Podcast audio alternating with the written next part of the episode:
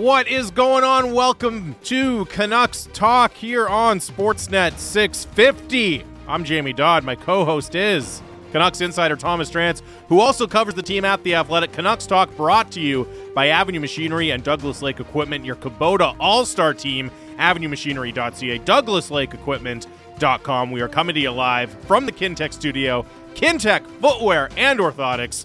Canada's favorite orthotics provider, supported by over 1,500 five star Google reviews. Find your perfect fit at kintec.net. 650 650 is the Dunbar Lumber text line. We are back, Drancer. We are back for the start of the post Bo Horvat era for the Vancouver Canucks. Had last week off, recorded a quick emergency podcast uh, when the Bo Horvat news dropped, which was very exciting. And now we're like we're we're rested. I don't want to say tanned. I don't think either of us look tanned. You do. You do a little bit. I, I always look a little tanned. we're, we're we're rested and ready for the final part of the Canucks season here. it's gonna be a slog. I'm gonna be honest with you. Like I, I, I'm. You know what I will say though? To me, it feels like less of a slog with the Boudreau and Horvat situations out of the way. Yeah, I don't know. Now we're still. I said I didn't say not a slog. I said less of a slog. But if we're still here, if we if we had come back and we were still talking about both of those things, like that is a real slog. No, but uh, you know what? I see. I disagree with you because then at least we'd have the anticipation. We'd still be on the way up the roller coaster. Instead, we're now like we hands up going on, down the roller coaster. Except the roller coaster is like the children's roller coaster. You know, it's it's like what are the stakes here? I gotta say, I I took my daughter on the children's roller coaster at the uh, at Playland this summer. and I was like, this is surprisingly thrilling. I was not prepared for this. This is a little more what I was thought I was getting into. But anyways, that's neither here nor there. Um, what? well, look, okay, okay. So if you have a if you have a Jamie like appetite for mild food and children's rides, no, I like real roller coasters too. I was just saying, I was like pleasantly surprised. I was like, all right, I can get it. I can get into this. Anyways, I like the big ones where you get to sit in the front seat, like the the like big like hundred foot drops at Playland Yeah, and stuff. yeah, yeah. You get to sit in the front seat; those are good. Those- they're very good. Uh, anyways, six fifty, buy the express pass and just ride Leviathan. 10 We got times. we have a week of content built up, and we come back, and here we are. roller coaster. roller coaster no, no, talk. look. Okay, so very seriously though, I'm trying to think of like what ride the Canucks the rest of the Canucks season is like. Is it, it, it? Maybe it's the pirate ship. Or like, um, I'm thinking is- the pirate ship. Well, the pirate. I was thinking just one of the ones that's like pure family, no thrills, like at Disney World, like it's small Teacups? World. Yeah, but even teacups is like you're spinning it, you're having a little bit of fun.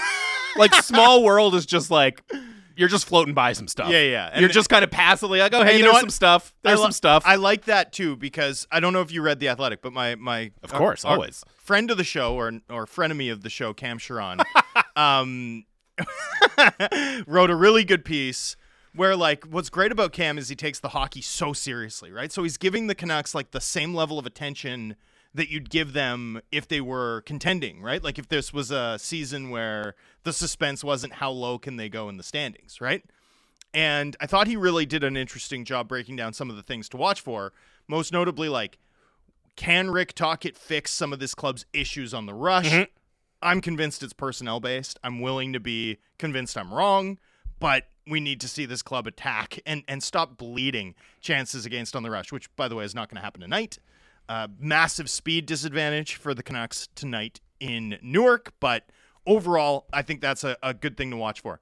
Beauvillier, by the way, looks like he's going to be inserted both on a power play one in the bumper spot and onto Pettersson and Kuzmenko's wing in sort of what has been Ilya Mikheyev's spot. I think Beauvillier is a better offensive player than Ilya Mikheyev.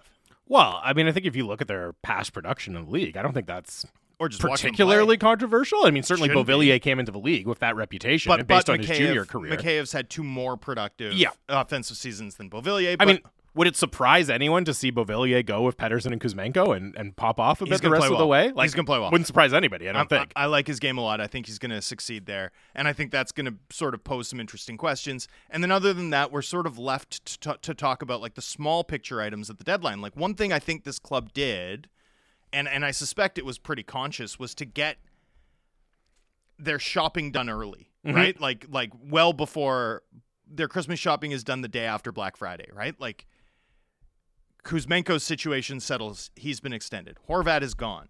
Rick Tocchet is in. Bruce Boudreau is gone. And all of a sudden, sort of the question marks still lingering are deeply unsexy. Right? Well, actually, I don't. I don't know if I agree with that because, Well, as- relatively speaking, compared to Horvat and Yes. Kuzmenko and Boudreau, Sure. we're talking about Schenn and Ethan Bear and, you know, well, maybe Brock Boeser, Brock. Boeser. Maybe. That to me, that's the one that makes it. I would keep it out of the unsexy realm. I just me. I just think it's going to be so hard to do that with the money involved that it's not one that I can like sort of really um, wrap my head around as like a, a distinct possibility. You know, it's it's one of those where back pats all around if the Canucks can take care of it, but moving money right now is so difficult. well, and I mean, the, the question is, Like they had to take what does back- it look like? Yeah, they had to take back four. They had to make the Horvat trade cap, Cap- neutral, cap neutral. and Horvat's the third leading scorer in the NHL. Like what? This environment is wild right now. Yeah, I, that's the question. It's uh, like I don't. Uh, you can move Brett Boeser Yeah. by the deadline. Just how unappealing do you want to make it for you, right? Put, put it this way: the three biggest contracts that have been traded this season have been traded by the Vancouver Canucks or acquired by they've they are involved Yeah. in the three most like significant cap wise trades of the season. So credit to them. Like if anyone can move cap right now, Jim Rutherford, Patrik Allvin have shown that it's them. But we're talking about like 1.4 million in difference in the Dickinson deal, mm-hmm. right? We're talking about what 1.8 million in difference in the Bear deal and absolute net neutral in the Horvat deal. Like that's the world we live in right now. It's all gummed up. So, you know, the idea of the Canucks finding a taker for 6.66 million worth of Brock Boeser, you know, sure, it's sexy, but it feels pie in the sky. Like I I'm not looking for the Canucks to find ways to carve out additional cap space before the deadline because I don't really think it's likely. Like I just think it's such a remote possibility based on how we've seen the market function to this point. I'm not saying it's not going to happen. I'm not saying the club's not going to try. They definitely are. It's just that I wouldn't be counting on that over the course of the next month. So we're sort of in this point where, you know, and to, to bring it back to um it's a small world after all, right? The the the ride. It's like now we're going to be talking about like signs of leadership from Quinn Hughes and Elias Pettersson and signs of progress under Rick Tocchet and Vas- Vasily Podkolzin and Nils Åman right, come back up, right? What, happens with with Abbotsford? Like, but it's all, you know, it's all it's all important. It's just all kind of smaller stuff that we've got to look forward to over the course of the of the next 33 games and you know I mean it'll be okay it's just maybe I'm just coming off vacation. I'm Well, sorry for being so grumpy. I will say this: I I'll, I'll get excited about it once it's in front of me. I'm mm. just like in anticipation of it I'm like One thing that I appreciate, and I think we mentioned this a little bit on the emergency podcast, but when you look at all of the big items that they've checked off their list, and I would even extend that to the shutting Ilya Mikheyev down, at least we know like this is not an organization hell bent on trying to win a bunch of games down the stretch. Like to me, at least that we have that frame of reference that okay, we are focusing on these different things and we are asking these other questions. I don't want I'm not even trying to give them credit necessarily. I just mean like from my perspective. Okay, that helps me engage more in a way than if it was Yep. just like, "Oh, we're pretending we're 8 games out of the playoffs in in March or something." You know what I mean? Or 8 points out of the playoffs. Like Right. at least we all know what we're doing here and it's not, "Oh man, you know, pedal to the metal and try to make up some ground here." Well, but we'll see. I mean, that's sort of where the Horvat deal is. I've had a week now to stew on it, right? yes. The the the Horvat deal, like the the sort of catchphrase that stands out in my head when I think about it was is is necessary but insufficient, Sure. right? It's it's something the club had to do, and kudos to them. I thought the return was totally fine. I thought they got a piece with the sort of upside that can make it uh, a home run with the draft pick in particular. Uh, you know, I I have time for Aatu Räty, and by the way, I always have time for the player whose skating is a concern at the age of twenty. Mm. Like, first of all, NHL players are amazing skaters, but technically, there's a lot of guys who can get around without technically perfect strides. You know, the, the Elias Pettersson. Right. You, you ever hear somebody who's like really dialed in on skating mechanics talk about Elias Pettersson's stride? They're not a fan. and they don't wins, like it. and he wins more than his share of puck battles. Yeah. Well, and and also just for everybody, by the way, the idea of and I'm um you can't see me unless you're watching on the stream, but uh, in scare quotes, the power skating coach. That's a thing of the past. They don't call them that anymore. All right. technical skating consultants. Just just want to let everyone know. Um, shout out to Barb Aidelbaum, local local Vancouver technical Technical skating s- consultant. consultant or specialist. Anyway, um, I don't worry about that. I I, I think Räty's a really interesting prospect. Clearly, this organization's best prospect now. By the way, like clearly, I don't Oh, think it's close. Especially because I don't consider Hoglander and Podkolzin, who aren't even Calder eligible prospects. So like I like that trade, but it I still think there's a extent to which you know what what's been our most common criticism of how this organization's managed itself, like stuck in the middle. Mhm. And so you've got these two data points that are conflicting just from the last two weeks: the Kuzmenko extension and the Horvat trade, right? And what I'm really curious to see, I suppose, between now and the deadline is does can, is that going to be harmonized in a way that sort of points to something more substantive here or are we still living in a world where this organization's going to re-engage Luke Schenn's camp on, on extension talks as opposed to pulling the trigger there or is going to you know uh, run past the deadline with guys like Dermott and Ethan Bear who aren't slam dunks to qualify as opposed to trading them as uh, expirings is the club going to be reluctant to use their cap space? And Ilya Mikheyev was put on LTI Mhm. yesterday. That move actually had to happen to facilitate Åman, Podkolzin, and Di Giuseppe coming up from Abbotsford, right? Like they're actually using some of that cap space with those three guys now on the roster. But you've got four million ish, according to capfriendly.com, in additional space to use right now. And that can balloon further with Tanner Pearson. Yes. So, like, one thing this team sort of has going for it too is this ability to take back money. And I think there that opens up all sorts of really interesting options to like juice returns. Yeah, that's going to be a fascinating thing to watch. What they do, if anything, with that, right? Because uh, we, you know, you were just laying out how incredibly difficult it's been for teams to move money. Like, and it doesn't have to be. It's not like you have to take back an eight million dollar contract to help people out, right? Like, if you take on take on two million, that's extraordinarily valuable this time of year to have the space to be able to do that. Well, or take on, you know, one thing one thing to note too is like someone else's problem could be a player that actually helps the Canucks. Yeah. You know, like what like wh- this is just me on cap cap friendly going through teams and just like spitballing to myself yesterday while I was on the flight. Um like Boston's got a got a guy in Mike Reilly who's makes 3 million this year and next. Mhm. Left-handed defender, so not like a huge need for the Canucks necessarily, but also not a small need for the Canucks necessarily. And the guy moves the puck. Like the guy is primarily a guy who is able to help you transition. Well, the Canucks need that. The Canucks desperately need that.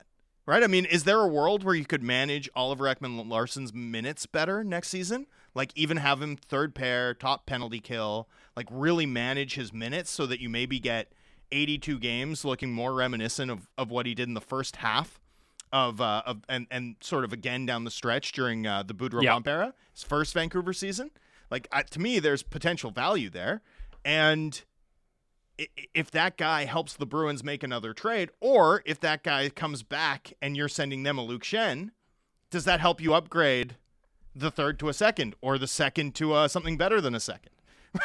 like Yeah. those are the sorts of things that this organization is going to have the ability to do and i'm really curious to see if the moves over the next five weeks we're really doing this as like let's get back into it and talk about Yeah. what we're looking forward to but truly like one thing i'm really curious to see is if the moves between now and the deadline point to a direction more cogent than the two biggest transactions the team has made Well, because I think which I, are discordant I agree with you because it feels like we're kind of waiting for the next domino to fall after the Horvat one because Horvat, and we'll talk about the extension he signed yesterday in a minute here.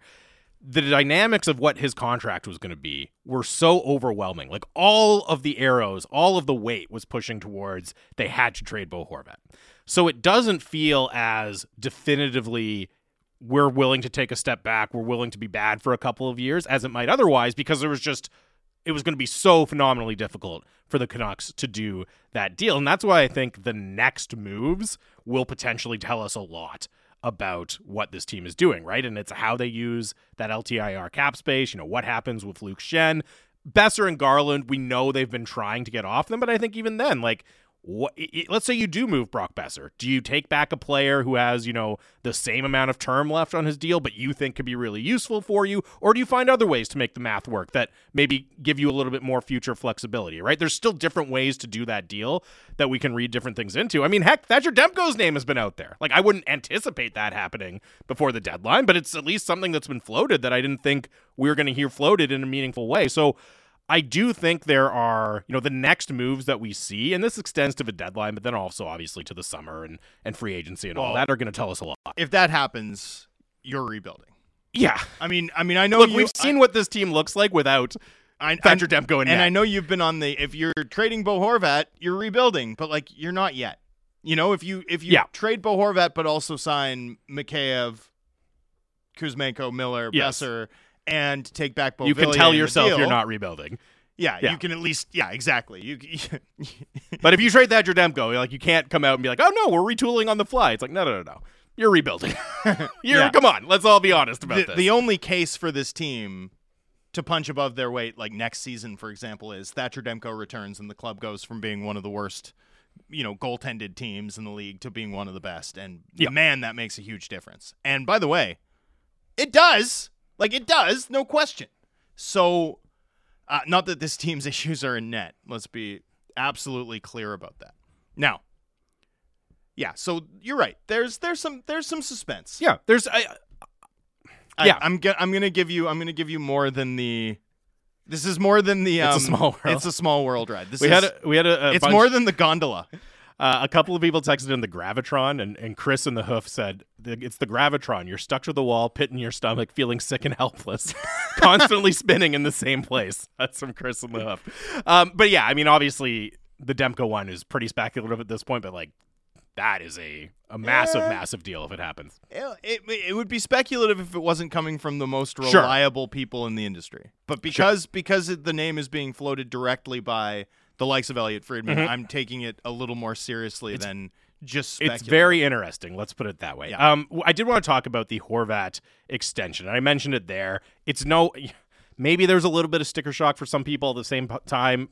What were you expecting? Like this seems pretty in line what we uh, what we are hearing. It's not a market detonating deal. No, like, it doesn't it feel like it. It's no, no, it's absolutely not. In fact, you know,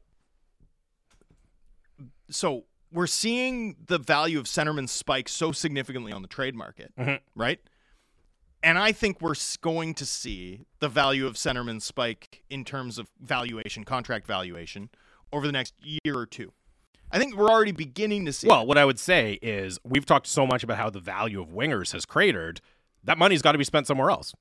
Like that money is going to be sent Well- somewhere else. If, if teams are reluctant to spend on wingers, they're going to transfer that salary to centers and defensemen but for the most part, that value has collapsed on wingers on the trade market. on the trade market, right? Like Tkachuk still got paid and got a haul. Now he was he's Well, a, he's- he's a special yeah. case, but I mean, I, I still think it's really the trade market value of wingers that has collapsed. Wingers have s- still got paid throughout last summer, um, you know, in, and, and frankly over the last month. I mean, Andrei Kuzmenko still got five point five. So, you know, the valuation in terms of how teams value trade chips hasn't necessarily translated yet to centerman entirely. It has a little bit. I mean, we now live in a world where both Strom brothers are $25 million players. so that's for for sure like coming. But Horvat at 8.5, like this is the Zibanejad comp. So it's like if you're a really strong, you know, I've always called Bo Horvat a low end first line center. Mhm. I know that always was something controversial in the text message inbox. People hate Bo Horvat getting credit from me. I don't know why. But Bo Horvat would have made Team Canada and also fringe second line, uh, for fringe first line center, low end first line center. Feel free to blow up the 650, 650 inbox on that.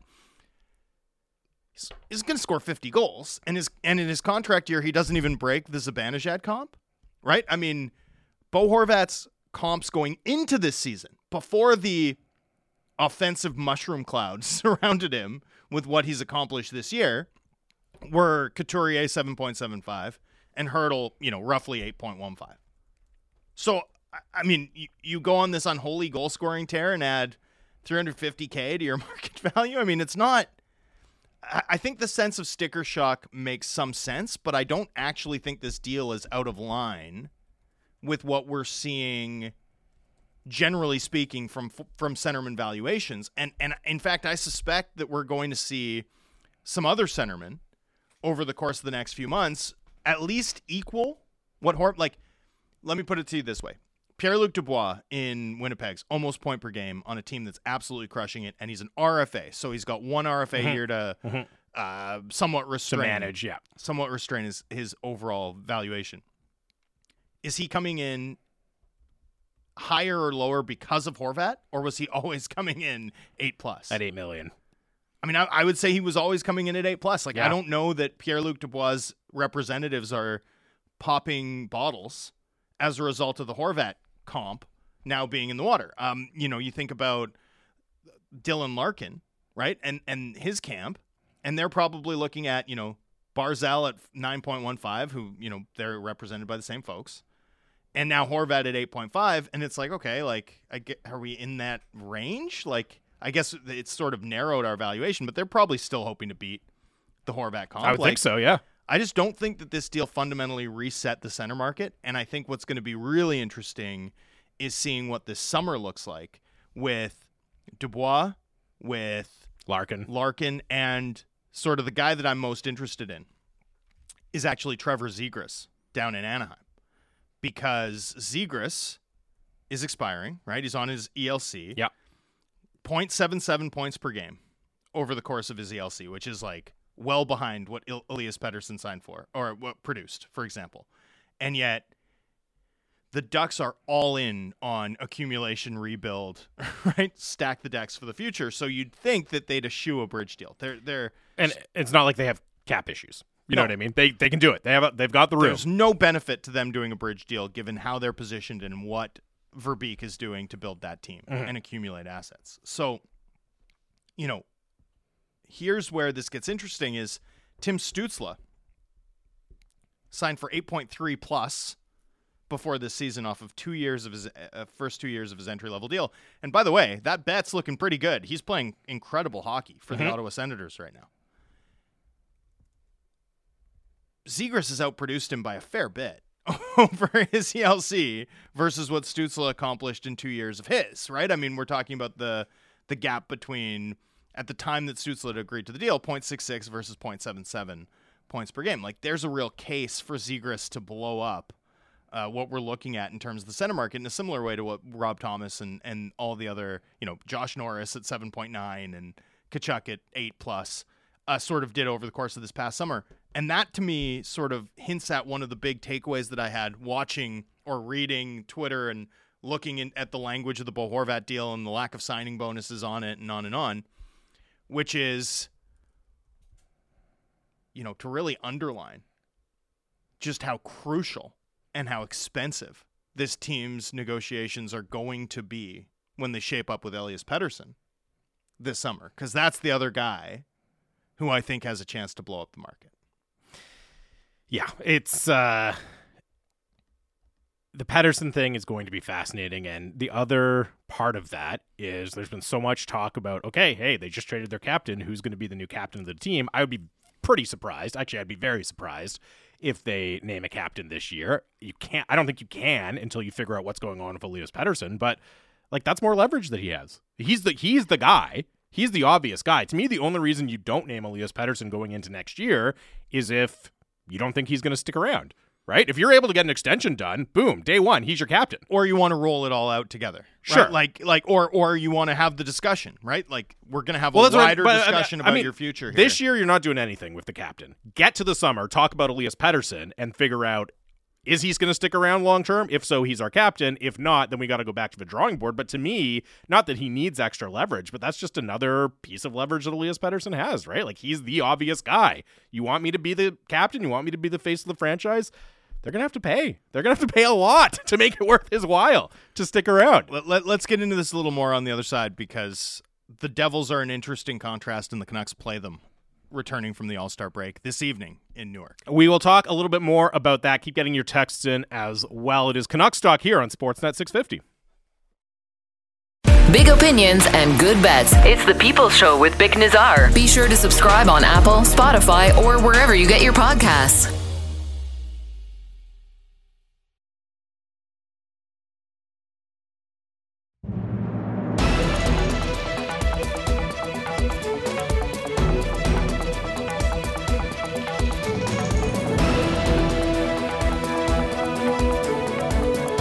Welcome back to Canucks Talk here on Sportsnet 650. 650 650 is the Dunbar Lumber text line. Dunbar Lumber with three stores to serve you in Ladner on Bridge Street or Dunbar Lumber Express at Ladner Center or Arbutus in Vancouver online at dunbarlumber.com. Sportsnet 650 is teamed up with the Clayton Public House in Surrey to bring you the big football party on Super Sunday, February 12th. That's this Sunday, hosted by our own Randeep Janda. You can reserve your table now at theclaytonpub.com.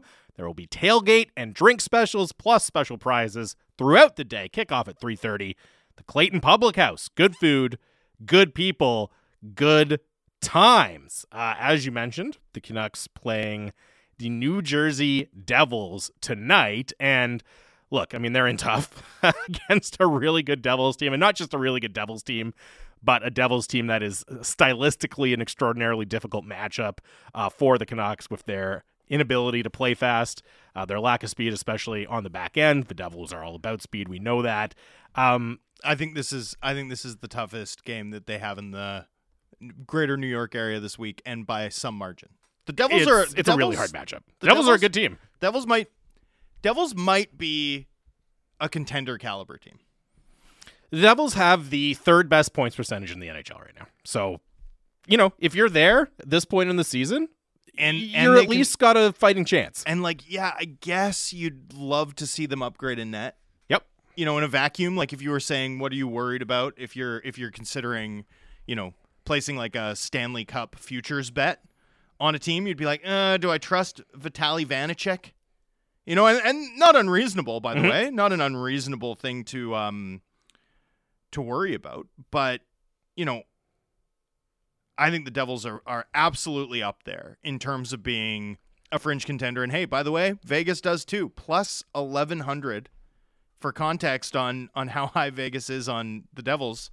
Tampa Bay Lightning plus twelve hundred. They have better Stanley Cup odds than the than the Tampa Bay Lightning. That's actually remarkable. That's really, really surprising. But you know what? It's it's not wrong. well, I'm part of that, and I'm just looking Like at that's it right too now. efficient. The market's too efficient. I'm sorry. the top five teams in the NHL by points percentage, all in the Eastern Conference. And of course, as we've heard uh, Leafs fans moan about, uh, Tampa and Toronto is locked in. So one of those top five teams is going to be out in the first round. Um, that's just how it is. We're not going to have the playoff format debate right now, but uh, that's the reality, and that might be that might factor into the Vegas odds as well. Do you know if you did the one to eight? Tampa and Toronto are still playing each other. it would be four and five. It totally would. so like I, I really that's actually amazing. there's only one playoff series that flips from the current format Yeah. if you go one to eight. Like it's such a small change, all things considered. I hate this talking point. I Well- hate I hate the whining about the playoff Well, that's the format. thing. If, if they were second and third in the Eastern Conference, like I'd have more time for it. But right now they're fourth and fifth in the Eastern Conference, so it's like, well, that's that's who gets matched up. like that's how it happens. by the underlying numbers, when the Vancouver Canucks won the President's Trophy in a one through eight format Mm-hmm. in 2011 and then again in 2012, they faced what would Really be good teams. considered the first or second best team in the West. One of them went on to win the Stanley Cup. Yeah. The other won the Stanley Cup the year prior, and then again the year out in, tw- in 2013. Like, come on. Yeah. There, it's there's no way of seeding the playoffs that's like properly rewarding teams unless you do a plan, which you should do. That's the only format change they should consider. Uh, so, anyways, I think we all know Teams hate what to players hate it though, eh? You saw the division. Yeah, the, well, they hate the play-in. Yeah. They also hate the division, but they also hate the idea of a play-in. But the play-in's the best way to reward the teams that finish at the top of the standings. I did love uh, Gary Bettman being like, "Well, you know, I saw the players poll, so we, we couldn't possibly consider it with how against it the players are." It's like, oh, so you mean you'll you'll definitely be going to the Olympics, then, Gary? Because Yeah, all of a sudden it's all about what the players want. and you'll definitely be shortening the season. yeah, all of a sudden it's all about the players. Uh, anyways, we all know what to expect out of the Devils. A lot of speed, going to put a ton of pressure on the Canucks back end. That's like looking at it from tonight's perspective. I mean, I'm really curious to see, you know, Podkolzin back in the lineup, what the team looks like without Bo Horvat out there to take every other draw. That's going to be fascinating. Um, Is but it? from a big picture? Yeah, for me it is. From on. a big picture perspective, the Devils are also a really interesting kind of foil to what the Canucks have been through. I don't know. What? Are, how long do we want to draw the timeline back? Like eight years, last decade, however Well, long we're talking about. I mean, the Devils haven't clinched a playoff spot yet. Obviously, they will make the playoffs. Mm-hmm. um, but what? They've made it once. They made it in 2000 what? 18? yes, I think so. I should remember because they broke my heart. Anyway, yeah, they just wouldn't lose down the stretch. It was so frustrating. As a as a As someone who worked for the Panthers as, at some, time, as yeah. someone who worked for the team that finished ninth in the Eastern Yeah. Conference. Um, yeah. So, what? Puck Colson's playing with Dries and Brock Boeser. that's what it looked like yesterday. Okay. Dries is good. I like Dries. we need we need to give Dries more shine. I'm not even kidding. He's You know what? You know what Dries can do? Dries can actually effectively connect play, which like the Canucks don't do well in the neutral zone. Yeah, he's a good offensive player, or like good, whatever. He's a he's an NHL offensive player. I think there's major concerns about play driving and you know Well- two way two way impact, but like he is what he is. I mean, I'm not trying to throw the guy under the bus. No, he's a he's, he's an a- organizational depth player. He's a tough he's a tough little guy who can connect plays, get the puck moving in the right direction. I and, and you know what? There's a lot of players on this Canucks team that don't do that well enough. Like that's one of the biggest issues this team has. So, yeah, um, um, sure. Anyway, the Canucks are going to be in really tough against this Devils team just because the Devils feast off the rush mm-hmm. and Jack Hughes and Jesper Bratt are just about as creative regrouping quickly and attacking quickly. And this blue line's good at retrievals and getting the puck moving in the right direction quickly. And they rebuilt it over two years. And there's an awful lot of contrast between the Canucks and the Devils that I think is worth noting. And, and sort of the main one for me sort of connects to the Horvat conversation we were having and, and the Pettersson factor that looms over this team's head, which is, you know, Jack Hughes, who's a legit Hart Trophy candidate this season, Mhm. right? Like, I say that, but it sort of needs the qualifier of like McDavid's going to win. I mean, there's nothing cooler than McDavid not winning it last year and then l- sort of spending this offseason being like, I'm going to be the I'm best score goal goals." scorer. Yeah. Like, I'm going to, no, I'm going to be the best. I'm going to win the Rocket Yeah. Richard by a factor of 20 goals over, over number two. I think that's cool as anything. That might be the coolest thing we've seen in hockey in 15 years. Like people will bring up the like it's like Crosby getting good at faceoffs thing, except getting good at faceoffs and being like, "Hey, I'm the top point producer, but this year I'm just going to score 65 goals." They're different things. Lots of players improve at faceoffs as they get older. One is way cooler. Yes. Like we just have to say I- I've never seen anything like this. It's incredible what what McDavid is doing. Anyway, I would probably call Jack Hughes at this point Elias Pettersson's absolute peer. I don't know, like in a vacuum, you'd take Hughes ahead because Hughes is younger by a couple years, but I think they're basically like equivalent players. Yeah, I mean, Would you uh, put Hughes, is ahead having him? well, Hughes is having the better year right now, and he's younger, so I think he gets the nod. He gets passes in stride that Elias Pettersson couldn't dream of But I think unless he's getting them from Hughes's brother. I think it's very close. It's very, very close. I- yeah. and I will say Pettersson has not that Jack Hughes is a defensive liability or anything, but I think Pettersson has more of that two way all situation upside. Jack Hughes is don't get me wrong, I'm not trying to slam Jack I, Hughes. I don't know. We need to see more of it. Pettersson's That's fair. defensive game has not been as good as the headlines this season. I'm sorry, like it's just true. But I, I do think he has that upside. Me too. So I think they're very comparable. Even though I think a lot of people would probably take Jack Hughes, I don't think it's uh, ridiculous to put them in the same category by any stretch. Yeah, no. I th- I consider them peers on Yeah. true talent. By the way, there is no worse rivalry in sports. then Jack Hughes versus Quinn Hughes. Those dudes root for each other and hate playing one another. yeah. They're like they don't enjoy beating the other one. They want like they they legitimately watch each other's games. They watch Luke's games constantly. Mhm. They are like the most supportive siblings you will ever meet. They are they are not this like rivalry has no relationship to their actual relationship. Sounds like New Jersey should uh, pick up the phone and make a call. make an offer or two here. Okay, Jim Rutherford. anyway, man, I've gotten way off track. This is Holden Caulfield level digression. hey, did you did you do you watch the? Oh, Zom- we're doing more. All right. yeah, sorry, we are. Do you watch the zombie show? Uh, the Last of Us? No, I don't. Okay, well, there's a pun book that's like a f- central figure that's like very much out in my wheelhouse. Anyway, so Hughes is locked up, right? A legitimate Hart Trophy candidate. He's pro, he, you know, he's going to be a fringe finalist. He's not going to win, but he's making eight million this year, and he's making eight million for a long, long time now. Mhm. Hughes sort of had a slow start to his career, and that allowed the Devils to bet in a major way on him when his value was seen as a little bit low. But we all knew what Jack Hughes was. Like, Yeah. You when you watch Jack Hughes in full flight, I mean, his game is like a hybrid between Taylor Hall and Patrick Kane, except he's a center. It's incredible. Well, I was going to bring up um, when you were talking about Trevor Zegras. So in Jack Hughes' first two seasons, 21 points in 61 games, 31 in 56 the next year. He signed his extension, I think it was in November, but he'd been injured. So he'd only played like two games Yeah. in that season. So he's basically working off his first two years and like, yeah, slow start. Now he's the number one overall pick. So you always get a little bit more runway and teams are going to bet on your upside more. Uh, but hey, Trevor Zegras was a, top 10 pick as well. So there's some of that effect there. But yeah, I mean, he got eight million off of a not particularly produ- uh, impressive statistical profile in his first two years. it was a massive whopper bet and it's paid off in a huge way um, and it's not just that they've got hughes now it's not like they're you know long on all of their players because jesper bratt's an rfa and that's super inconvenient with the explosion that he's had this season but they're also long on nico hischier who also came into the league as a first overall pick and sort of didn't necessarily show superstar potential and probably never will be a superstar. He's just a really, really good two way centerman. Mm-hmm. And that's amazing. Like, that's a hugely valuable asset. And uh, 7.5 ish Yeah.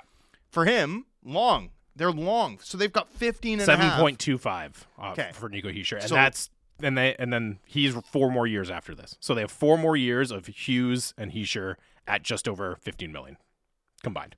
ridiculous, right? This is a huge sort of question. Like this is because because the Hughes dynamic from New Jersey's perspective. First of all, they got the lottery luck to draft him, right? Then they take advantage of him struggling on his mm-hmm. ELC. Well, the Canucks had Pettersson, and Pettersson was like almost historically good, right? Like if Pettersson doesn't get hurt in that 2021 season, there's a real chance that he would have been like, along with Connor McDavid, the only guy in the hard cap era to be more than point per game over the life of his ELC. So the Canucks didn't get the slow start from Pettersson, but they got that injury, right? And that gave them at least a, a somewhat of an opportunity to buy low. And instead, we all know what happened. The club was l- l- all in on making the playoffs this year and committed cap space to Garland, Oliver Ekman Larsson, Jason Dickinson. We all know the story. I don't have to get into it. And that's in addition to previous commitments to Loui Eriksson, Tyler Myers, etc. Well, no, but they got off those. No, no, no. Well, Loui Eriksson they did, but Tyler Myers was still. Oh, sure, still sure, sorry. Yeah, They got off er- Eriksson, though, and Sutter had expired. But yes, you're right. So tonight's game, I think, really sort of emphasizes the missed opportunity that the Canucks whiffed on in bridging Pettersson, a story that's going to dominate our next six months now. But really, it was the club that was reluctant to do it. Now, I don't know that Pettersson would have gone to eight without the Canucks paying a significant premium, but there was absolutely a path. There was absolutely a path to five to six. Um, you know, y- you get over nine million probably, but man, would you love to have that deal locked in? Would you love to have that cost certainty locked in? And and sort of as I think about this, um, you know, and as I think about this Zegras factor that we talked about too, like th- these pressures are coming that are going to keep pushing Pettersson's valuation up. And then there's cap uncertainty lingering on the horizon too. And, we know that there's some uncertainty too with the NHLPA executive director. Looks like it's going to be the current uh, secretary labor of secretary. labor. Yeah, Um, so the NHLPA poaching someone from the Biden administration, pretty good look. Um, with regard to the PA and the NHL, though, like what does the cap look like? Is there going to be like a multi-year agreement on a predictable cap lift on smoothing as they move past the uh, sort of flat cap era? Like that's all possible, and that could really throw throw you know nitrous on this particular um, on this particular sort of set of factors. How does a team like Vancouver long term in a world where Pettersson costs like let's go conservative, let's say 11. Yeah. On his next deal. How do you compete with the level of efficiency that a team like the Devils have built in now down the middle? Now, th- I know they're not in the division, but you've still got 3 years left of McDavid and Draisaitl at 20. Right? Like I mean, you've still got Beniers having what, a, 2 years left or 1 year left on his ELC? One year left on his ELC. Yeah. right? Uh, you've got Danault at five in in LA, and then you've got whatever ta- uh, Anaheim's going to pull out with with their centerman. I mean, how do you manage this sort of championship caliber level of efficiency down the middle with Pettersson about to explode in terms of his valuation? Uncertainty about, you know, you've dealt Horvat now. You don't even know if Miller's a long term fit at center. I certainly don't know that if the club thinks it is, like I don't think that's open shut yet. And and sort of my big question is how do you get to that level of efficiency down the middle without effectively starting again? Like this is what I sort of can't figure out or wrap my head around. Like I genuinely don't have the answer. And so you know, it's it's just one of those things like another reason why as I look at how this team is positioned, and, and, and I urge our audience to watch the Canucks game with this in mind tonight against the Devils, like, is there another path that this team can take to match this club over the next three years that isn't sinking to the bottom of the standings intentionally and, and effectively starting over? Because it's not just where the Devils are today, it's also how they're positioned going forward, Mm-hmm. right? Like that's the the Canucks aren't just worse than the Devils. They're not positioned to improve and pass the Devils without a mess of elite talent and without landing a bunch of guys and then betting on them in a way where you have some runway to build around them before they get super expensive. And that's the pressure that sort of hurt this team that just cost them their captain. Right? The rolling raises that Hughes and Petey and then Brock and then Miller and on and on and you can't keep everybody. Like that's how the league works now. The Devils are the model of what it can look like if you bet early and often and get some get some hits in your direction. It can take a long time to get there. But now they're set to have a multi-year runway. Like how do the Canucks get there without rebuilding? Like I don't have the answer. I, I don't I don't even think it's possible. I think you can do it with Pettersson in the fold. Now, Dorn from Cumberland Texas. I'm not saying you can't. Right. Well, I'm not saying you can't, but it's going to be really hard. You're going to have to be super efficient everywhere else. Yes, you're gonna have to find those efficiency els- elsewhere. But okay, so Doran from Cumberland Texas. Does eight by twelve get it done for Pettersson?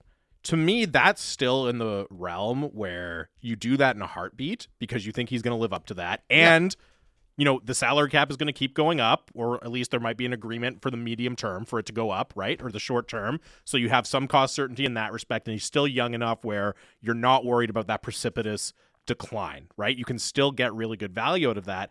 And the thing is, the way you like to start building that style of team, I think you can do it around Elias Pettersson because he's that good. We'll see how, you know, him taking on more of a leadership role uh, goes, all of those off ice things, that's important too. But if you have the opportunity to say, look, we'd rather have him at nine for four more years, if, if you know, if we had done the the long term deal off at ELC, yeah, of course we would. But eight by twelve is still worth trying to build around for Eli- on Elias Pettersson for me. I, I don't disagree with you so long as you pitch him on a plan that's not going to pay off with winning next year. Hundred percent. He has to Which, be, which let's be real. and that's an and that's the question. He's Is- probably not going to buy it anyway. If you say we're going to be competitive again next year, he's probably not going to yeah, buy it like, anyway. You're but- signing him long term. It would not be the situation where you're saying, okay, we got to be really good in the first two years because the back half of the deal is going to be brutal. no, you know what have I mean? some runway. you're signing him for those full eight years, and he's got to be a partner in that process. Right, But and I think he's good enough to earn to have earned that. But it's a two way street. He's got to be. He's got to be into it. I think you're also doing it though, or you should be doing it with the pro the, the awareness of the probability that by the time you're ready, he's not your best player. Yep, absolutely. But hey, look, they're going to draft top ten this year. I mean, we can talk about it. I know you think they might they might sneak up out of the top ten. We'll see. Now with Horvat out of the lineup, we'll see what happens with Demko. I, I mean, I don't know that I'd say they'll sneak up out of the top ten, but I I think Sure. they're not getting. I don't think they're getting to the bottom five. That's for fair. sure. That we're probably pretty aligned on Yeah. that. Then like six, seven, eight is kind of where Yep. I'm I'm looking. So they're drafting a guy there. That's a chance to find the guy who can be your next best player. You'll get a really good far from a guarantee, but you're going to get a really good player.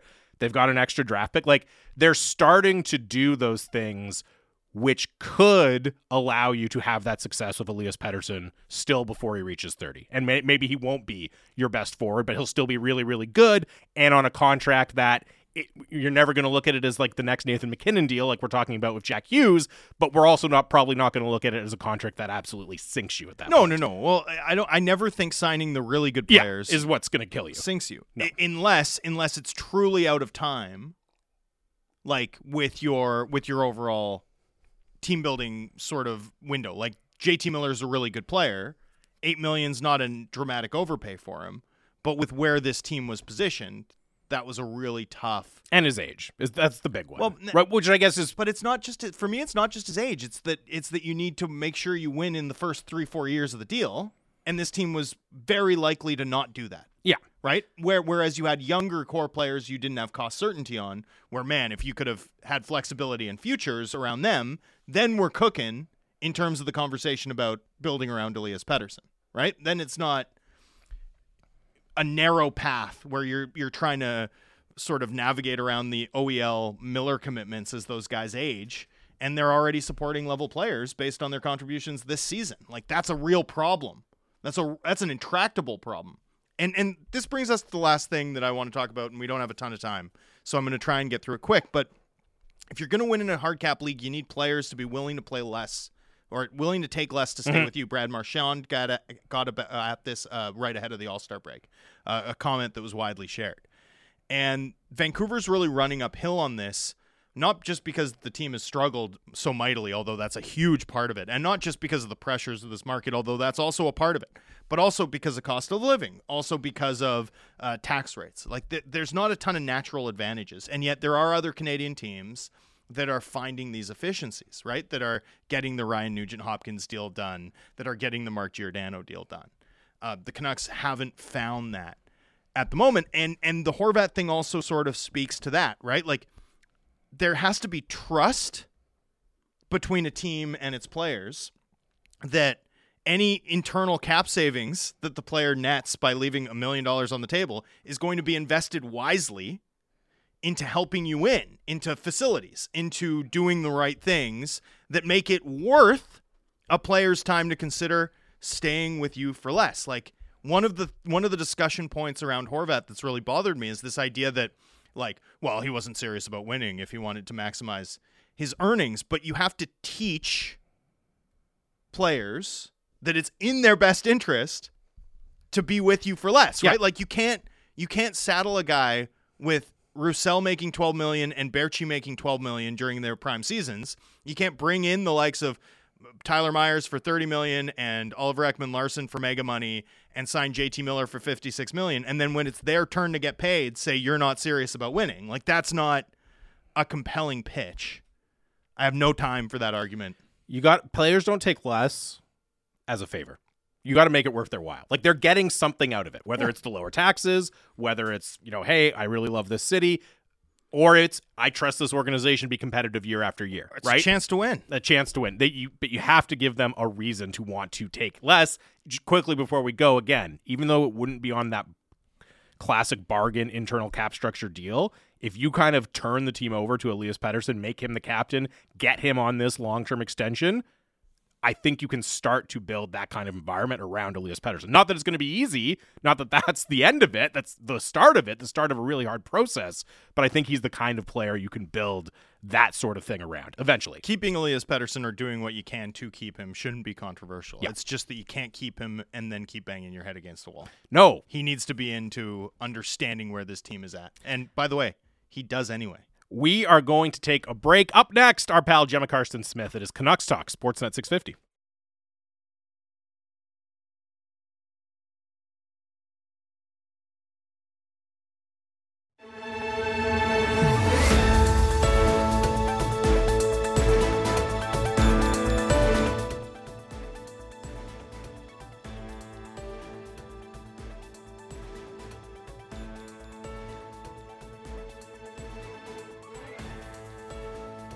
Welcome back to Canucks Talk here on Sportsnet 650. Jamie Dodd, Thomas Drance. Canucks Talk brought to you by Avenue Machinery and Douglas Lake Equipment, your Kubota All Star team. AvenueMachinery.ca, DouglasLakeEquipment.com. We are coming to you live from the Kintec studio. Kintec Footwear and Orthotics, Canada's favorite orthotics provider, provider supported by over 1,500 five star Google reviews. Find your perfect fit at kintec.net. 650 650 is the Dunbar Lumber text line. As always, at this time on Monday, very pleased to be joined by our friend. She covers the Canucks for the Canadian Press, Gemma Karstens Smith. Gemma, we took last week off. Turned out to be a poor decision on our part because despite having the week off, the team still made major news with the Bo Horvat trade. Uh, missed chatting with you last week. How are you? Uh, well, I missed you guys. Um, I'm sad that I didn't get to go anywhere and trying to desperately cover um, the biggest news um, of this team in I don't know a week um, from Palm Springs or wherever. But um, yeah, yeah, I uh, it, I'm glad we get to break it all down right now. yes. now. Again, no no shortage ever of, of great quotes uh, to be chewed over here. And uh, we'll start. I, I, mean, I'm so used to introducing him as the captain, and he's not. He is no longer a member of the Vancouver Canucks. He's a New York Islander, but we will start uh, today with Bo Horvat. We can just call him very rich man.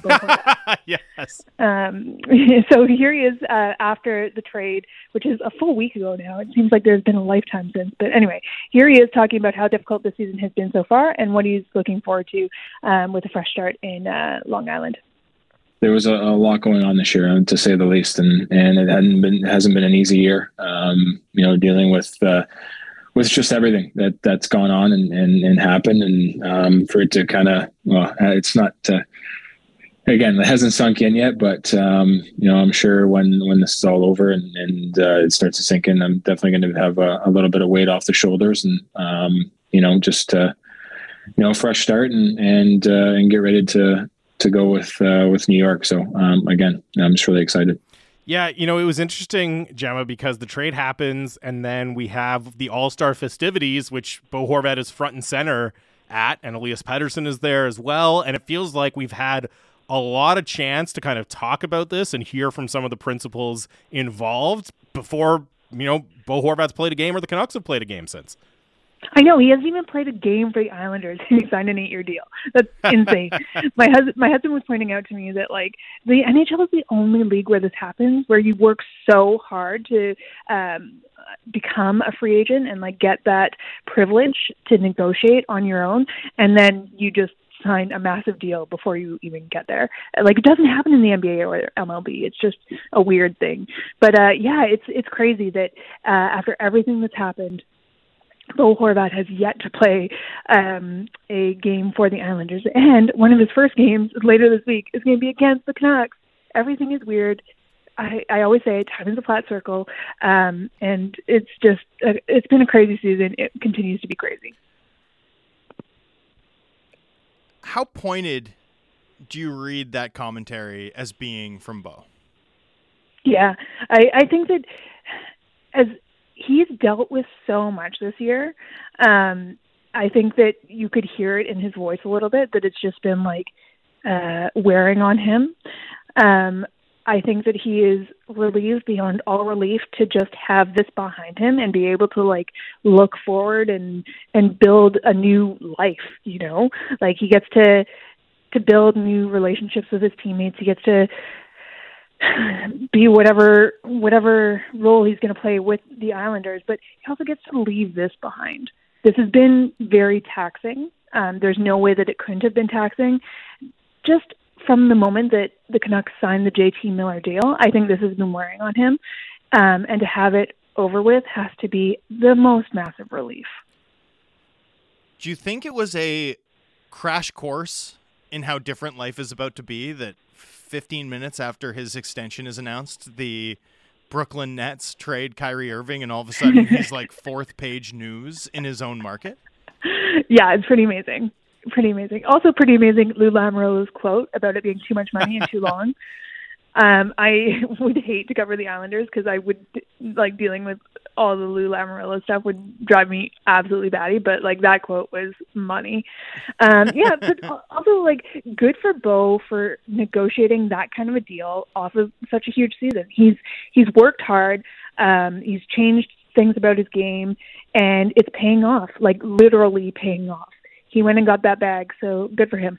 Yeah, I mean, I think that's how a lot of Canucks fans feel as well. Even if there's some uh, some sadness that it's not here, at least he he went out and he earned that massive, massive deal for him and his family. You know, you mentioned that he was probably relieved for it to be over, and still, you know, with a month before the deadline. Do you think there's an element from the Canucks perspective as well that hey, they're happy they uh, they got this taken care of because they've taken care of a lot of business over the last couple weeks here between Boudreau, Kuzmenko, and now Horvat.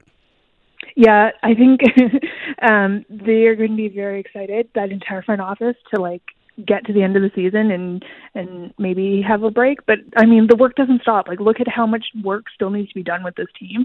There's it's just like constant. And there's still a lot to do. Yeah, that's the that was the big trade chip, and they got what they said they wanted. We'll get into that in a moment. But um, I think that there's obviously still a lot of calls to be made, a lot of discussions to be had over the next month. I don't think that we're we've seen the last trade um, before the deadline. Uh, I think that there will probably be. My guess would be two more, but um, who knows? Uh, can I can I put you on the spot and put names to those yeah. two? Yeah, can I be really I mean? yeah, absolutely. I think that uh, I Schenn will go. Yes. Um, I think. Uh, I think that's the very easy one, and I I think that we're going to see Boeser go too. All right. Very interesting. Very interesting. Yeah, we'll uh, we'll yeah. check back in on that post uh, post trade deadline on the Gemma I could be Smith very wrong. prediction. Well, no, don't don't hedge. this is sports talk radio, Gemma. You got to go all in. Go all in with the hot all take. the takes. Yeah. all the takes. Yeah. Uh, but spe- Um, speaking of the work the front office has to do, we've been hearing a lot more from Patrik Allvin. You know, Jim Rutherford has been good to his word so far from that legendary press conference. He's he's letting Patrik Allvin do more of the talking, and uh, he is the source of your next clip. I also have to say that we're only like 15 days into um, the new regime Yeah. where he zips it. So we'll see how long it Indeed. lasts. But yes, for 15 days he has zipped it. Um, the Canucks got a protected first round pick and forwards uh, Anthony Beauvillier and Aatu Räty back in uh, the Horvat trade. Let's listen into uh, Allvin talk about that return. Uh, you could look at it that we got uh, actually three first rounders back here. Um, I think it was uh, important for us to get a first round pick back. Um, we got a young prospect in, in Aatu Räty. And again, we're getting a 25 year old uh, young player in uh, Antonio, Antonio uh, Beauvillier back here. Gemma, are you buying what he's selling there? Um, which that he renamed him Antonio? well, I think Tito. Tito is Tito. what he's typically gone by. Tip, Tito Beauvillier. Yeah. Uh, love it. So I That's wonder. I wonder if I wonder if that was just a like if he'd heard Tito and thought it was, but Hmm. maybe it is Antonio Beauvillier. I don't know. I mean, I've I've only ever heard Tito or Anthony. That's amazing. Anyway, uh, am I buying Wade Sally? No. Um, I think that saying you got three first rounders back is very optimistic, but it's also a massive stretch. Um, it's just not. It's it's not right. Like it's just not factually correct. Um, I think that these are pieces that could uh, complement the Canucks for sure. Um, and I think that w- now that we've seen the Horvat extension, we know like it wasn't money the Canucks have. Uh, it's not money that Vancouver was willing to spend. It's not money that it could spend. So it's it's a deal that had to be done. This is what they said they wanted in return: a first round pick, a young guy um, who can play now, and then a prospect. So I mean, technically, yes, you got what you wanted, but to just to call it three first round picks is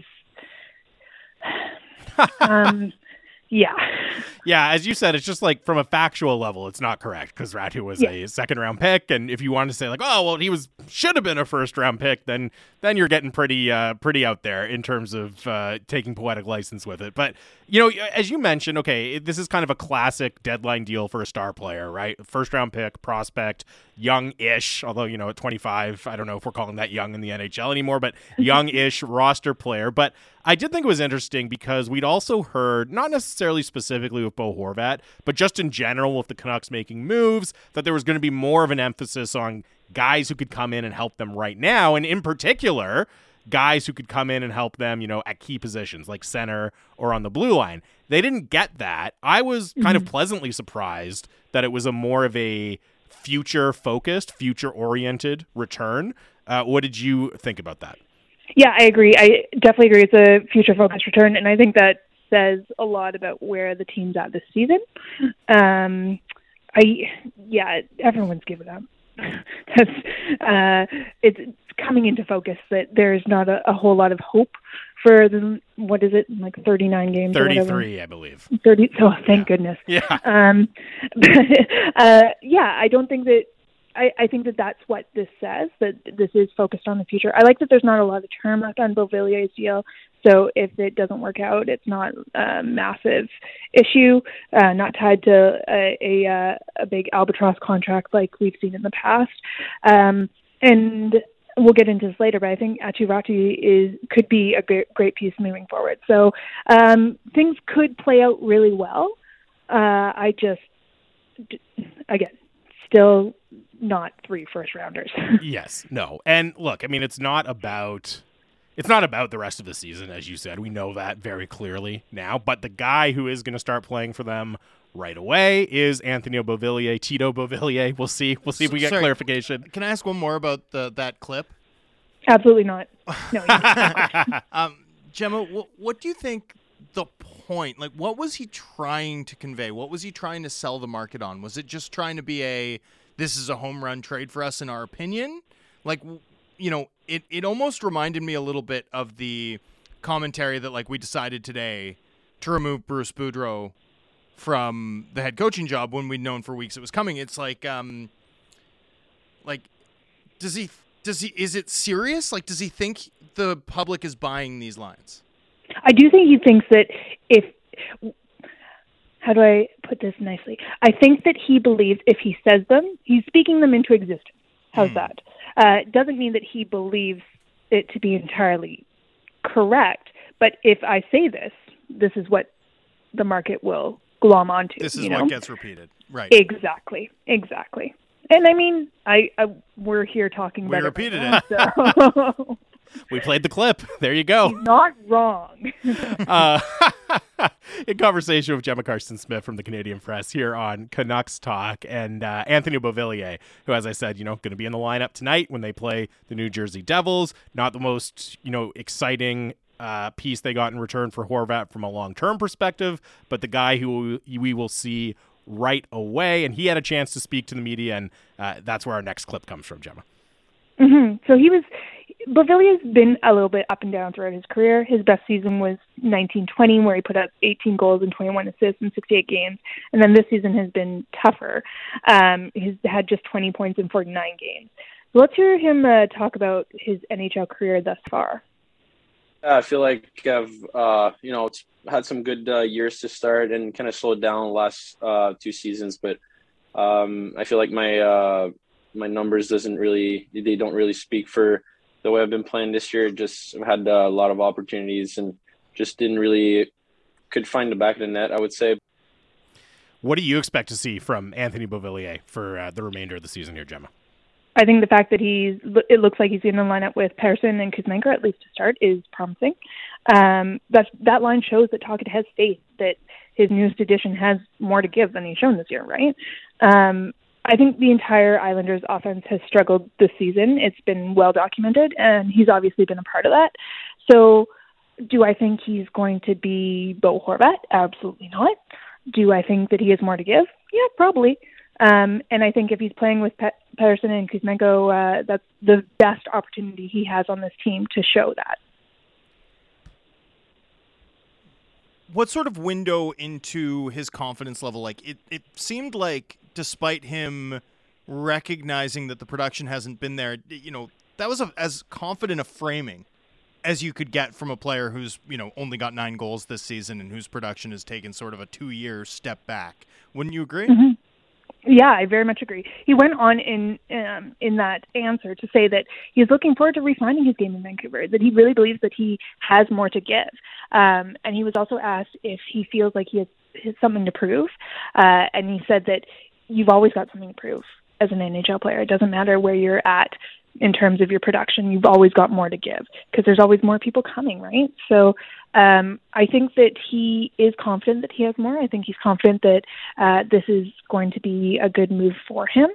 Um, and uh, I'm intrigued to see how it plays out in New Jersey tonight. Well, and it's interesting too, Gemma, because you know, on the one hand, it's another relatively expensive kind of not star winger, which the Canucks have a lot of, as we've all talked about. But, you know, we also know how much Jim Rutherford and Patrik Allvin value speed. And they don't have that with Brock Boeser. They don't have that with Conor Garland, guys they inherited. You know, they go out and add Ilya Mikheyev. And we even we heard Rick Tocchet today in New Jersey talk about, yeah, Beauvillier is a guy who can really help them stretch the defense. And, you know, I wonder if I kind of look at it like, let's say they trade Brock Boeser and they use Anthony Beauvillier to kind of fill that role. That's kind of a lateral move in my book, but I wonder if because it's just a different type of player, it's a type of player they value a lot more. If if they see it as something that could actually move the needle for them. For sure, I think so. I think it's a lot of spaghetti at the wall at this point. Um, just see what sticks, right? Uh, and uh, because he's on a shorter term contract, because uh, it was basically I, I know they're retaining 25% of Bo's salary, but like kind of money in, money out yeah. mm-hmm. type thing. So uh, I, I basically, why not try it, you know?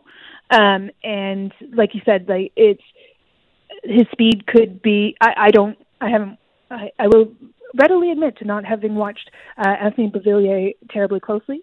Um, I'm just not a huge uh, watcher of the New York Islanders for some some strange reason.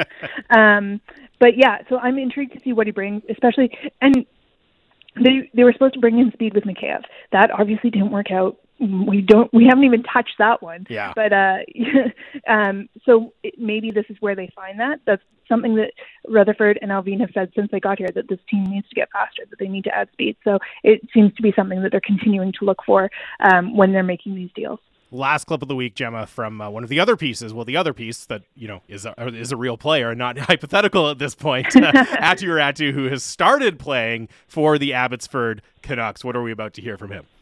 Yeah, so we're just uh, going to hear what he thinks about joining uh, the NH or the AHL club instead of coming up to the NHL team. Um, yeah, really, really excited to to kind of play there new new teams for me. I've kind of in the in the American League. I've only played the played the ones that are kind of in the in the division that that Bridgeport was in. So, yeah, really excited. Räty is a really interesting player. You know, his trajectory from guy who was hyped to be a potential top five pick, second round pick, et cetera, et cetera. And, you know, the thing that stands out to me is we've already seen them send Jack Rathbone, Vasily Podkolzin, Nils Hoglander, Nils Åman all down to the AHL at different points this year they are obviously very happy with the job with the work that's happening in Abbotsford, and I wonder what what effect that's going to have on Räty and his game. Mm-hmm. I I'm hoping that what they do is let him get overly ripe in Abbotsford. Um, I hope that they just let him play it out down there. That they don't bring him up at all this season. That he just plays in Abbotsford.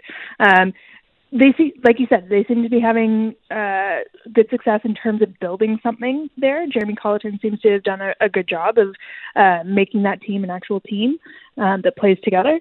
Um, so I'm, I think that the best move for Räty is to just stay there for the rest of the year. Um, go chase the Calder Cup and see what happens. I think uh, bringing him up to the NHL club is could um, hinder his development, and we've seen that happen too many times with uh, Canucks prospects. So I was really impressed with Räty when I saw him at the World Juniors last summer in Edmonton, and I, I really do think that he, could be a good piece for the Canucks going forward. I just think that the AHL is the best spot for him right now. Gemma, with the three players that the Canucks called up, right? Podkolzin, Di Giuseppe, and Åman. Um, Hoglander feels like a bit of an omission based mm-hmm. on what he's done at the NHL level Uh, what do you think the club's getting at there? Why do you think he wasn't included with the other three? That's a great question. I have no answer, um, but I, I I think that they just want to see more from him. Um, I my name is not Chris Faber, so I've not been watching the Abbotsford Canucks. Uh, Nor have we. No, no worries. we all leave that to Babes, and he does a great job of it. Um, almost as great a job as wearing a uh, chain over a turtleneck. But um, anyway, Oh, I think such a that good outfit. it's it really is. He looks like the freaking rock. That's it's amazing. Um, such a digression, but uh, I think that Hoglander they want to see more from him. He lost all confidence when he was up with the NHL club this when he started the season with the NHL club. So I think that they just are trying to rebuild that and trying to reshape parts of his game. So I think I I don't know that we see him again with the with the big Canucks this season. Um, and if we don't, then I just hope that that's something that really helps him build and uh, and get back to the first team, to use a soccer term, um, moving forward here. Gemma, always really appreciate the time. Happy to get back at it this week, and we will chat with you in a week's time. Thanks, guys. Have a great week. That is Cheers, Gemma. Gemma Karstens Smith doing a fantastic job covering the Canucks for the Canadian press. Uh, and always pleased to chat with her every Monday here on Canucks Talk. An interesting point. You know, I mean, to tie your question about Hoglander and her point about Räty and hoping that they kind of are extraordinarily patient and let him become overripe in Abbotsford, it's possible that's what's at play with Nils Hoglander as well, right? Just like, yeah, hey, we're not trying to win. We're not trying to win right now, so give him as much time as possible to work on his details in Abbotsford. Well, or the idea that a guy who probably has to play a little higher up your lineup, Mhm. right? To to I I don't believe that personally, but you could understand why they'd look at Podkolzin, Di Giuseppe, and Åman as like guys who could be in our bottom six next year. So let's get them up and get them familiar. Whereas Hoglander's maybe a bit of a higher upside guy needs to produce a little more if he's going to be a fixture. So let him keep soaking up Yeah. premium minutes. And it could be a simple. I mean, I don't.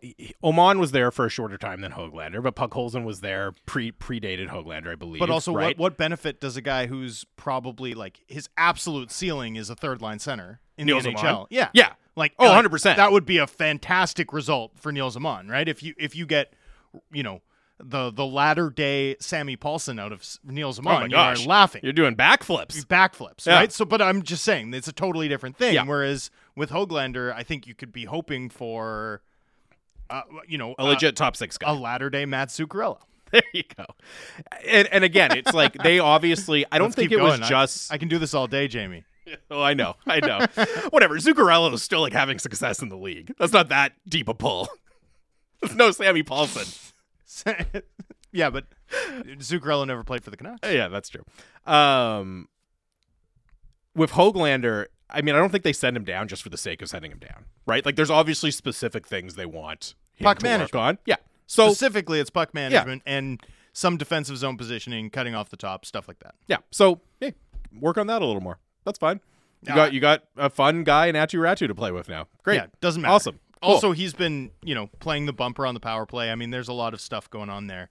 And I still wonder if Hoglander, like at some point, I wonder if they have to consider spending from their surplus of wingers to get like a like player who happens to be a center or a defenseman. You, you'd think you'd think you'd yeah, it's just it's just really hard to do without taking a huge upside differential. Yeah. Right? Because it's true. teams value the centers and the defensemen so highly. Like you'd like to do that, but it's the hardest position to kind of deal from a surplus at. Except that lots of people would view Hoglander as like ready now. Sure, right. So you might be able to get a guy who's a couple years behind because yeah, Or and, that, and that's how you Yep. make up the difference. That's interesting.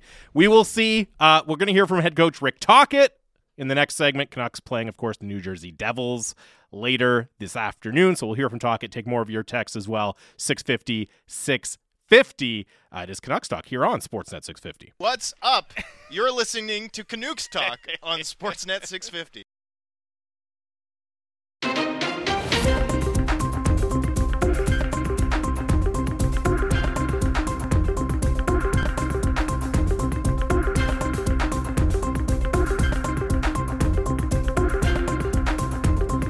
Welcome back to Canucks Talk. Final segment of the show on a Canucks game day. Jamie Dodd, Thomas Drance here, live from the Kintec studio. 650. 650 is the Dunbar Lumber text line. Dunbar Lumber with three stores to serve you in Ladner on Bridge Street or Dunbar Lumber Express at Ladner Center or Arbutus in Vancouver online at dunbarlumber.com. You know when you have a bike route that you use a lot? Sure. And then you get used to the hills and they're not even a problem? Yes, yes. But if you're doing it for the first time, you're like, oh, Yeah. this is terrible. That's what, at the end of the day, that's how I feel today. I feel like we haven't done the show and I'm struggling, man. You forgot how much you disliked working with me? No, dude, you Yeah, are a teammate I, gonna respect. We've had our differences in the past, but someone I respect. You're a teammate I respect. Wow, thank you. What a vote of confidence. um, before we hear from uh, before we hear from Rick Tocchet, we were talking about Niels Hoglander there, and a lot of people texted in uh, the two games until waiver eg- eligibility thing as a reason why he is still playing with the uh, with the Abbotsford Canucks. And I mean, I don't know. Well, it, it see that would make that would fuel in my mind anyway. The like, is that a move you consider if you can get you know? And I'm just gonna pull a name out, like a random name. This is not like real speculation, so please ignore me to some extent. But a guy like um Kaedan Korczak, right, who plays with the Henderson um Silver Silver Knights. And you know, right-handed defenseman, exact same age, little bit behind Hoglander. No contender would view him as a guy they could plug into their lineup, but there might be something there. Like, you know, Vegas we know ha- is getting thin on the wings. Like, could that be something you consider? Right, a player like that, something in that mold.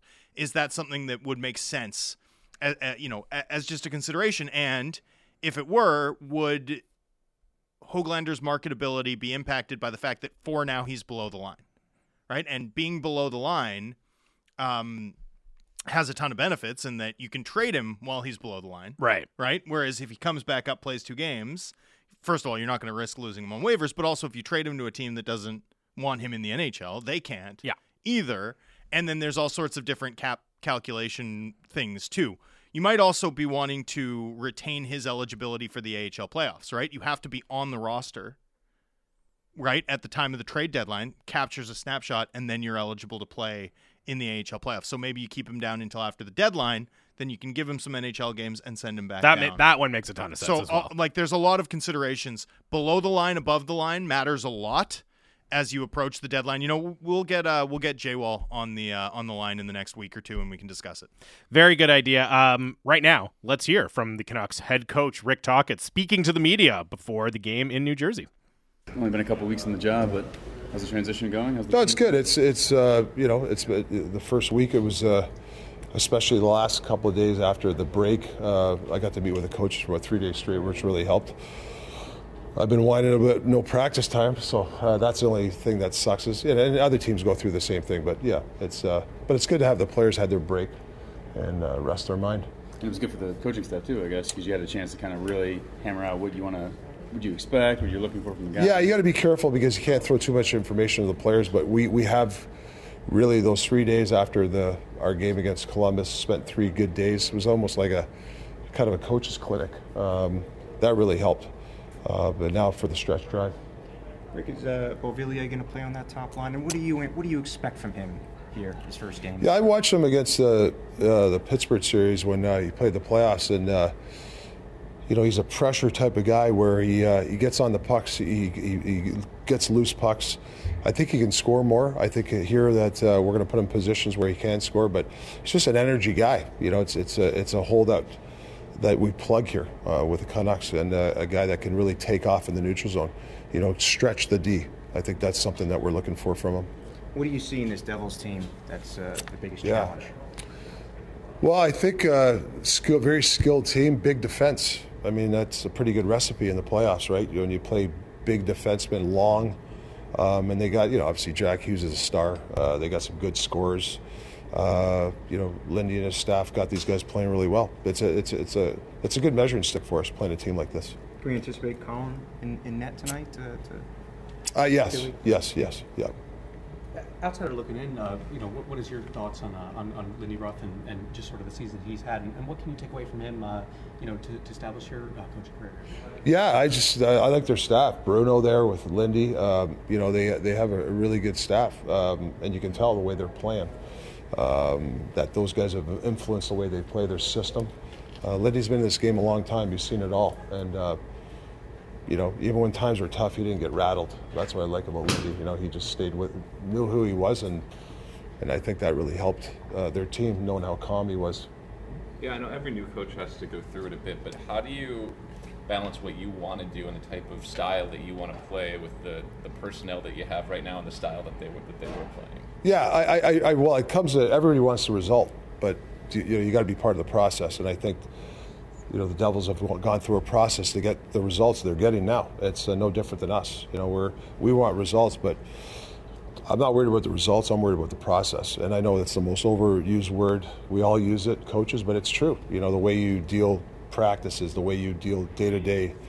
How do you make young guys a prof- you know, be a pro, a real pro? It's a process. You know, you just you can't just say, "Hey, we want to win games." There's so much into it. So I think, you know, this organization, of the Devils, they've they've gone through it. You know, the last three, four years to get to their their point where they are. Podkolzin is a kid tremendously talented. It just seems like he hasn't been able to stick. From video that you've watched and talking to him, what does he need to do, Rick, to really kind of, you know, earn his keep? He's a he's a heavy guy. He's a, he, to me, he's a give and go. He's an inside player, so that's our job to develop into that. You know, that's what he is. Uh, I want him to be a real heavy guy along the boards. You know, a moose around the net. Uh, that's I think that's why that's why they drafted him. So I think he's done a nice job in the minors and calling him up. We need that in this organization. We need wall players. We need guys that can play inside, and he's a guy that we have to develop into that role. That is Canucks head coach Rick Tocchet before his team plays the New Jersey Devils. Of course, you'll be able to hear it all here on Sportsnet 650. Canucks Central coming up a little earlier than normal right after our show, uh, ending with his thoughts on Vasily Podkolzin, what he expects to see from him. A couple of interesting things in there. One, and this touches on a conversation we had earlier in the show, but the the line from Tocchet, I'm not worried about results. I'm worried about the process. And then he then goes on to say, you know, he kind of doesn't like the word process, but he's still saying that's what it's all about from this stage. And, you know, just to hear, I, again, like it's a low bar, but I think it's refreshing to hear a key person in this organization just come right out and say, this is not about results the rest of the way. Like, and that, that gets to the issue that you and I have talked about so much with various lame duck coaches over the last couple of years. It could never be about the process with Travis Green or Bruce Boudreau in their final moments with the Canucks because No. they weren't afforded that opportunity. Tocchet has that opportunity. Well, and there's alignment finally, right, between management Mhm. and the coach for the first time since when? Like the bubble? It's been a long time. Yeah. It's- honestly, it's it's been, been a a long, long time. time. And I and I think there are real advantages that accrue to that. Now, you know, the process that the New Jersey Devils, because I I don't hate the word process. Rick Tocchet, no, I mean Rick Tocchet always captions like he's like, you know, uh, he likes it. Like he knows he just like.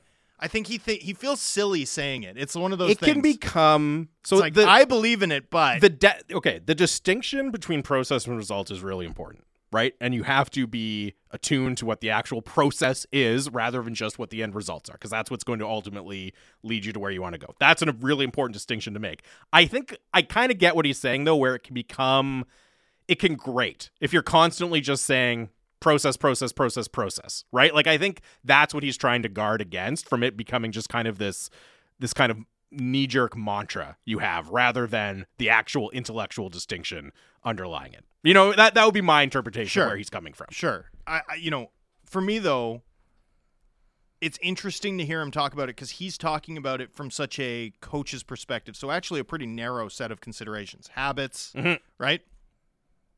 And talking about New Jersey having gone through it. Well, the fact is, is the process New Jersey's gone through is about so much more than the way they play, right? Like it, it it's not just about a group learning to win together under Lindy Ruff and you know bringing in Andrew Brunette who has added some nitrous to their attack, right? It's it's also about the fact that they for years avoided bad contracts on July 1. Like every year, right? They they managed to if they made a mistake, it was like a Tomas Tatar one, You know what I mean? Where it's like three years as opposed to and for a good player, like a guy who's playing really Who's well, helping them a lot right But now, also, yeah. but also is always a good player. Like he's always a fifty-ish point guy. Tomas Tatar, by the way, is my favorite Boeser comp. Like this is what I think people miss when they talk about Brock Boeser. They're like, he's not fast enough. It's like Tomas Tatar. like, he's not a 30 goal scorer. It's like Tomas Tatar. Like 25 goal, 50 point guy, big Mhm. body, smart. Guess what? Those guys carve out long NHL careers and can help good teams win, particularly if you get them at the right number. Right? I mean, to me, Boeser's always been that style of of of top six guy. I've been dropping that comp for like three years. Uh, anyway, sorry, that, another digression from from me today. Um, like I said, biking uphill. um, with uh, with regards to the Devils, though, I mean, cap space draft picks, like the Devils are almost the model of what we've been talking about, with Well- the exception that it took a little longer than I think it needs to, in part because, in my view, anyway, um, their goaltending let them down. Like they should have arrived last year or even the year before, but their goaltending was so bad that they that they it was delayed further. Like that that to me like the Devils and they benefited from that. They benefited from that further delay. I mean, they'll benefit even more once they get Nemec in the lineup. Mhm. But to me, the Devils are like avoid avoid mistakes, save cap space, trade draft picks for um Well, yeah, the like the two big notable things. Yeah. Now, I don't want to Sell at the deadline. Talk is talking from a coach's Oh, I'm not perspective. criticizing so him, yeah. exactly, he's going to focus on all of those coaching day to day things. Totally. And I'm sure that there has been a process with Yeah. Hischier and Hughes and you know, et cetera, Absolutely. learning more about how to win at the NHL. Of course, there has. but it's a bigger thing. the big the the other two things that have happened though have been you know going out and acquiring John Marino. Right, uh, and you could throw Ryan Graves, uh, Dougie Hamilton, sorry, not. Ryan Graves. Yeah, no, Ryan Yeah, Graves. Ryan excuse me. Uh, back into that mix, Dougie Hamilton, and then you know they actually have above average goaltending this year. Like Yeah, last do. year, it was like atrocious, like twenty points below league average. Well, and and it was like they kept doing this approach where they weren't going to go spend in the top bin. You know what I mean? Like they weren't chasing your Markstrom level guys, right? They were chasing Jonathan Bernier, Vitek Vanecek, right? Like they were chasing the mid tier guys, and they just waited for it to click. And you know the Bernier story, also the devastating injury, Mhm. there, right? But and then Blackwood's sort of flatlining as a prospect, but nonetheless, you know they were comp- content to treat goalies as relatively fungible, even as they spent significantly in free agency to try and find an answer. And finally, they did for like a mid round pick. But again, you sell at the deadline and you're disciplined about, you know, Parise and Taylor Hall and all those guys they sent out. And all of a sudden, you have a boatload of assets to use when it matters to get your Graves, to get your, you know, on and on down the line, to get your Vanecek. And look, it's it's really impressive the team that they put on the ice. And I think why I'm focusing on that is I'm a little nervous that the balance of this season and going into the summer, there's going to be this idea that with systems play and like accountability and like this is partly why I'm a little nervous too about like the Pettersson Hughes empowered Mhm. as leaders storyline. Like all this stuff that fundamentally to me doesn't matter as much as your defense can't move the puck. Like your defense can't move the puck. Your defense can't move the puck. What does this team need? Defense that can move the puck. Like I- I'm sorry, it's really simple. It's been really simple for two, three years, and I'm done having another conversation. Like you need to build a defense that can move the puck, and if you can't, then you need to rebuild so that you have the space and flexibility to build a defense that can move the puck. Like I, I don't know.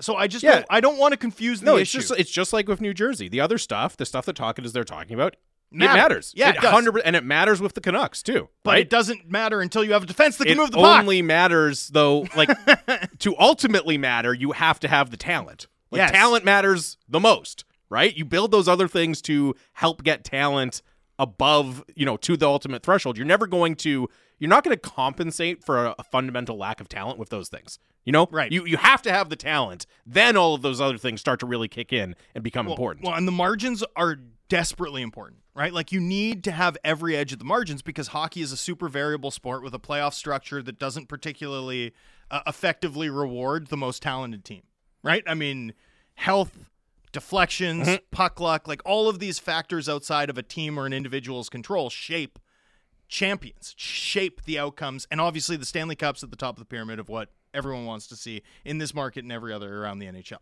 But to get there, eh, you know, you need so much else to go right.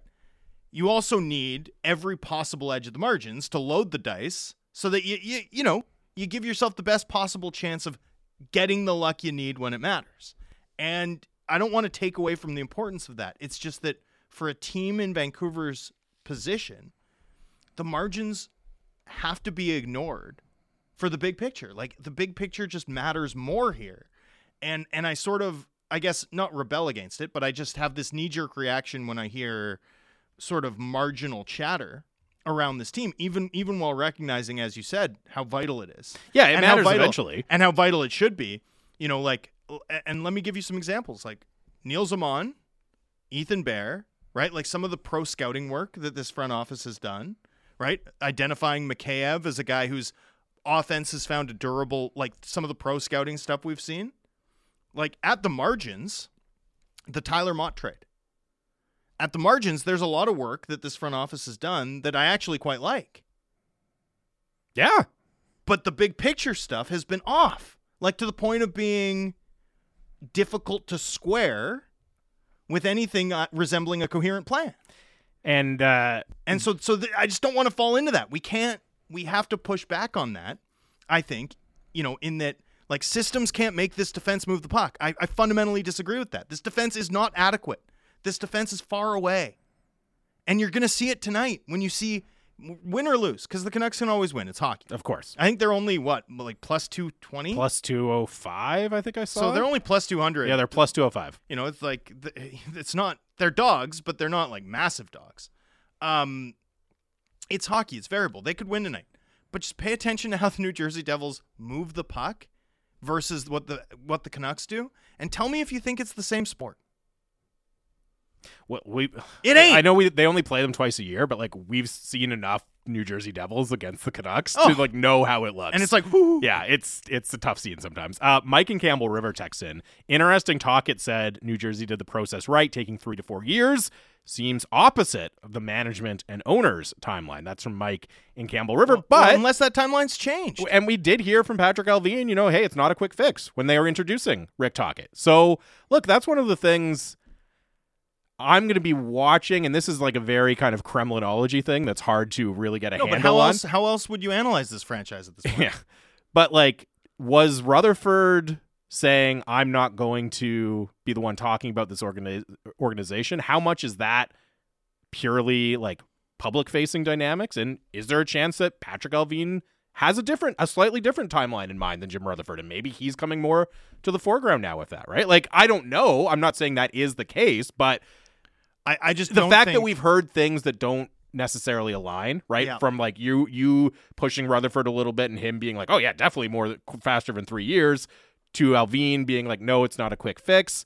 I think there's still some question about what that actually looks like and wh- what vision is going to be the one they pursue. Yeah, and I think where we also need to be careful, like just like I was talking about, we have to be careful of not falling into this trap. We have to be careful of not falling into this trap. You know, one thing that happened during the last regime, the the early parts of the Benning era, was that people were like trying to decipher a plan from the moves, Mm. right? But sometimes if it's hard to decipher what the plan is, there just isn't one. Yeah. And so, you know, it, it- there's been three years is more than like more than enough time, but also it's not going to be a quick fix. How do you square those? What if it's just miscommunication? What if it's just poor communication? Right? Like, um, extending Miller and then Kuzmenko and then trading Horvat. Like, how do you square those? What if it's just reactive? You know, like, at, at some point the Occam's razor thing, like I, I just I just think the you know, and and people like to text this in when I when I go off on this rant. People will say like, "Sorry that the organization isn't sitting you down and explaining the plan to you." And it's like, I don't need the plan explained to me. I can see what it is. It's if I can't see what it is that I'm forced to be like, "Hey, maybe there isn't one." You know, like the the burden of proof here is on them. Yeah, and again, I mean, I think it comes down to what we see between now and the deadline, and uh, the big tell to me will be July first.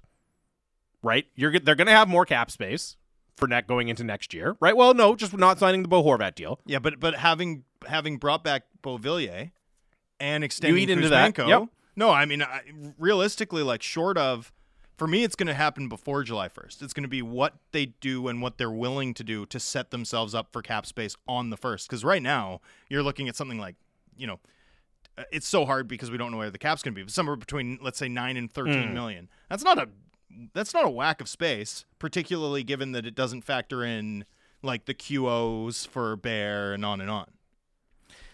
Yeah, but I guess for, For- me, it's like, it's if they be- open up that cap space and then just immediately recommit it to you know UFA center X, who they think can help them win next year. Like, okay, there's your answer. JT Compher. There, there, we know exactly what the plan is Oh, if man. that's how it goes. Sorry, the the real the real guy who should be popping bottles right now is JT Compher's agent.